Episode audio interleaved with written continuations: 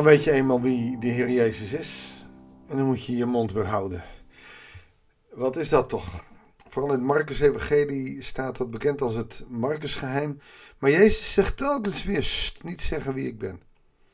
En dat doet hij maar om één reden. De mensen zullen in die tijd niet weten wie hij is. Daarvoor zal hij eerst A. door het lijden moeten gaan, moeten opstaan en naar de hemel gaan. Dan nog zullen ze er niks van begrijpen. Pas als de Heilige Geest komt, zullen ze ten volle kennen wie hij is. En dat is het Messias geheim. Als Jezus eerder was uh, ontdekt wie hij was, dan was er veel meer strijd geweest en was er de boodschap van ons nooit doorgekomen. Laten we maar eens gaan kijken hoe dat in Lucas ook verder doorgaat. We lezen in Lucas 9, de versen 18 tot en met 27. Goeiedag, hartelijk welkom bij een nieuwe uitzending van het Bijbels Dagboek.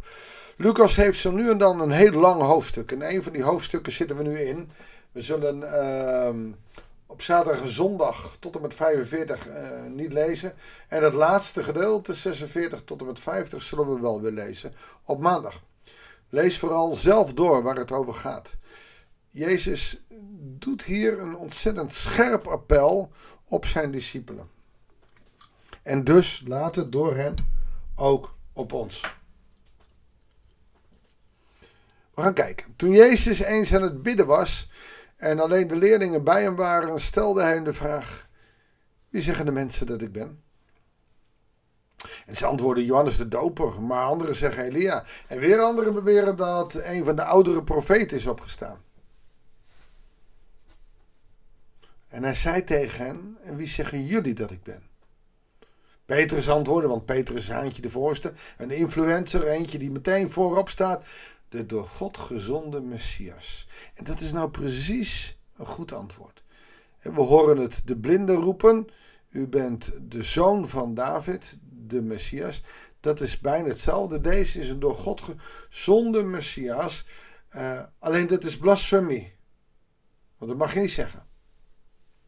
En de geboten uitdrukkelijk dat tegen niemand te zeggen. Zeg het maar tegen niemand. Ze zullen het niet snappen.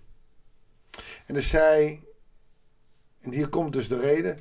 De mensenzoon zal veel moeten lijden en door de oudste, de hoge priester en schriftgeleerden, worden verworpen en gedood. Maar op de derde dag zal hij uit de dood worden opgewekt. Hoe duidelijk kan hij het zeggen? Daar moeten ze op wachten. Dat kunnen ze niet. Ze snappen dit ook niet. Ze zijn niet vervuld van die Heilige Geest. Ze zijn nog niet vol. Ze zitten in een leerproces. En deze les is een wijze les alleen ze begrijpen er niets van. Pas later, na Pinksteren, zullen ze herinneren wat hij gezegd heeft. Niet voor niets dat Lucas door zijn onderzoek het ook opgeschreven heeft, omdat het van evident belang is. Eerst, wie ben ik? Niks zeggen. En dan vertelt hij waarom ze niks mogen zeggen. Eerst moet ik nog door dat lijden en sterven heen. Maar gaat wel verder, want de discipelen worden straks apostelen. Ze moeten dus gediscipeld worden, oftewel ze zitten in die bijbelschool en moeten les krijgen.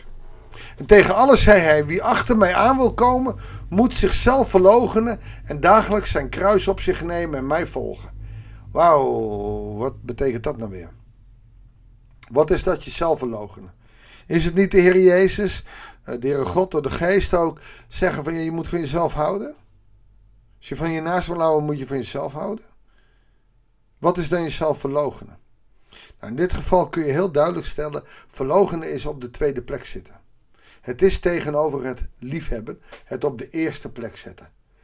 Elders in de Bijbel wordt ook het woord haten genoemd door Jezus.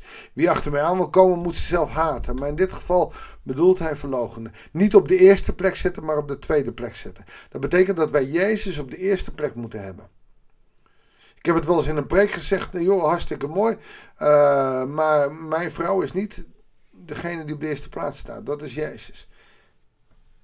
En je raadt nooit hoeveel mensen er dan toch over vallen dat mijn vrouw niet op de eerste plaats staat. Jezus zegt het hier. Zet mij op de eerste plaats. Verloog jezelf en alles wat er om je heen gebeurt. En dagelijks je kruis, dat betekent dat als je mij gelooft, dat er ook dingen zijn in je leven die niet makkelijk zullen zijn. Maar neem je kruis op je. En volg mij. Dus zelfs met de last van het leven op je schouders, moet je mij volgen. Jezus zegt hier dus niet dat als we hem volgen, als we in hem geloven, dat het van een leien dakje gaat. Nee, dat doet hij zeker niet. Want, zegt hij, en ieder die zijn leven wil behouden, zal het verliezen. Dus als jouw leven hier staat van, oh, ik moet leven, leven, leven, leven, leven, dan zul je het verliezen. Want het gaat je zoveel kosten dat je leven erbij inschiet.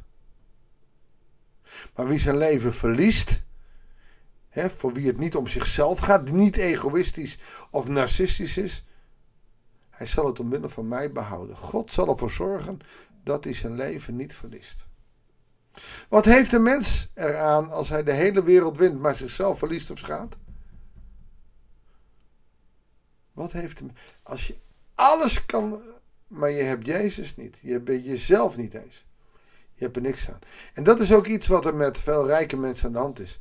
Ze zijn zichzelf verloren. En dan kan je nog zo stinkend rijk zijn. Ze worden ongelukkig. In Hollywood zie je dat al die bekende artiesten uiteindelijk bijna allemaal naar drugs gaan. Want ze hebben alles wat een hartje begeert. Maar geen perspectief. Ze hebben zichzelf verloren. Als iemand zich schaamt voor mij en mijn woorden, zal de mensenzoon zich ook voor hem schamen.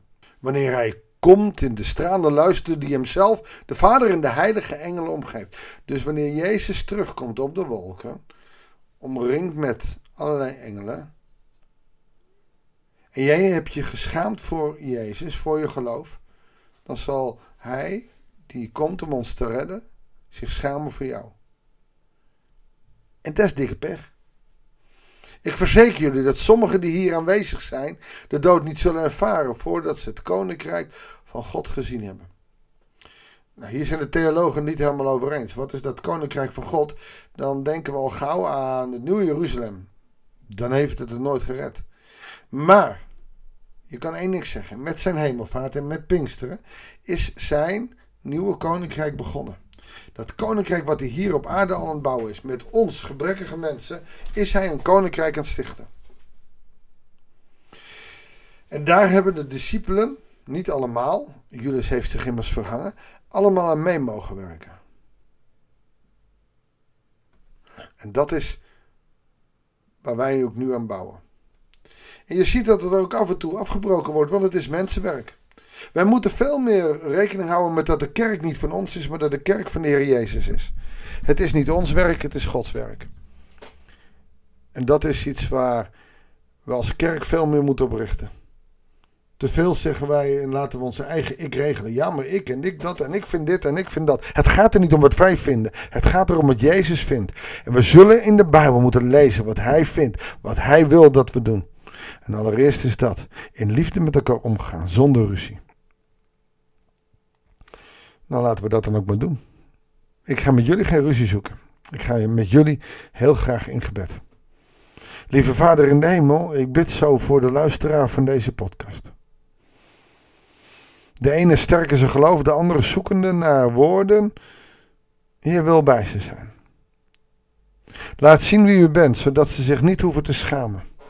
Heer, leer ze dat ze in de Bijbel u al kunnen leren kennen. Dat niet eens die spectaculaire uh, beleving van zichzelf nodig is. Wees met iedereen die zijn gevoel kwijt is en alleen maar rationeel kan geloven. Het is genoeg. Heer, geef ons zo door de kracht van uw Heilige Geest dat geloof in ons hart. Dat we ons richten op u. Dat het niet gaat om ons ik. Maar dat we met ons werken, met ons handelen. Mogen meewerken aan het koninkrijk wat komen gaat. En misschien is dat door een mensenhanden, maar een heel klein beetje. Van dat wat komen gaat als u de nieuwe hemel en de nieuwe aarde over ons heen gaat zetten. Maar u zult degene die aan het werk zijn belonen door dat beetje wat wij eraan kunnen doen. Ook te gebruiken in de nieuwe hemel en die nieuwe aarde. Dank u wel voor uw liefde. Dank u wel voor uw genade. We loven en prijzen uw grote naam. Van nu aan tot in eeuwigheid tenminste. Dat is ons streven. In Jezus' naam. Amen. Ik dank je wel voor het luisteren. Ik wens je een heel goede dag, een heel goed weekend en heel graag tot de volgende week. Tot een nieuwe uitzending van het Bijbelsdagboek.